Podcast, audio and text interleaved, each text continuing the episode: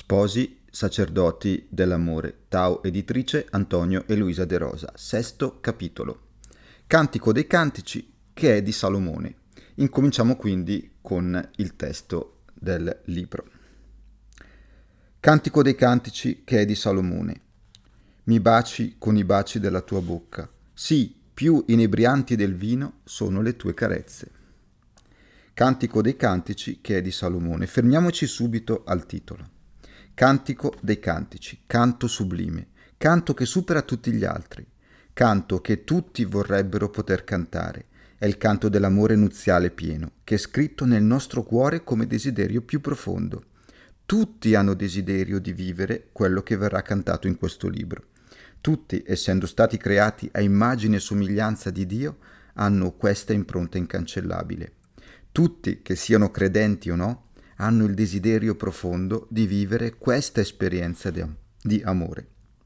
Chi riesce già su questa terra a vivere questo amore è una persona felice, pienamente felice, pienamente realizzata, pienamente uomo e pienamente donna.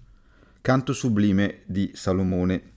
Chiariamo subito che questo testo non è stato scritto dal re Salomone, viene attribuito a Salomone, come avviene anche per altre opere, perché si vuole evidenziarne l'importanza. Questo è un canto regale, è il canto dell'amore pieno, di chi non si accontenta delle briciole, di chi non mendica amore, ma di chi vuole assaporarlo fino in fondo.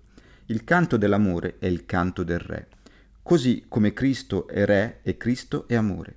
Naturalmente questa è una lettura cristiana, Cristo è Re perché ama. Così anche noi più saremo capaci di amare nella nostra relazione sponsale e più saremo re e regine della nostra vita. Più vivremo questo amore e meno saremo schiavi. Mi baci con i baci della tua bocca. Il cantico inizia con l'amata che prende subito la parola.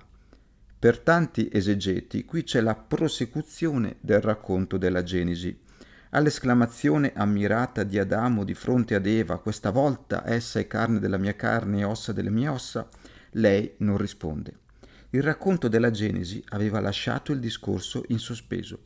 Ora la Sulamita, l'amata del cantico, risponde all'amato. Torniamo con l'immaginazione nell'Eden, in questa grande armonia delle origini.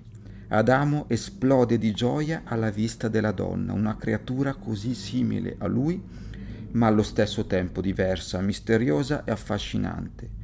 Lei non resta impassibile. La risposta alla gioia di Adamo si trova nel cantico, che lui mi baci con i baci della sua bocca. Un'immagine subito fortissima. Lei riconosce nell'amato la persona che può soddisfare quel desiderio di intimità profonda che alberga nel suo cuore.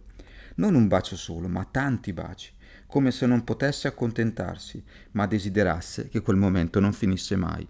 Il bacio tra innamorati è un'immagine fortissima perché tutti noi che ne abbiamo fatto un'esperienza possiamo capire come attraverso questo gesto si possa davvero assaporare l'intimo dell'altro.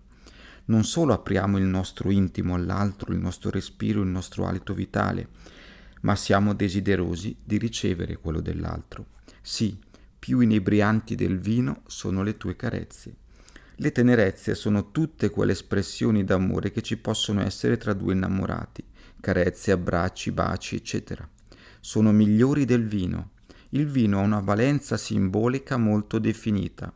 Il vino è la gioia. Nelle nozze di Cana è evidentissimo questo richiamo. Vino è gioia, abbondanza, ebbrezza e festa. Le tenerezze dell'amato sono meglio del vino significa che non c'è nulla che doni piacere, gioia e pienezza alla donna quanto le tenerezze dell'amato. Io le desidero, sta dicendo l'amata all'amato.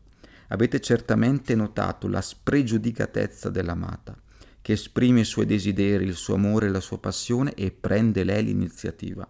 Inconcepibile per la mentalità maschilista dell'epoca, il cui il cantico è stato scritto mentalità che però non ha impedito di riconoscere questo testo come ispirato da Dio.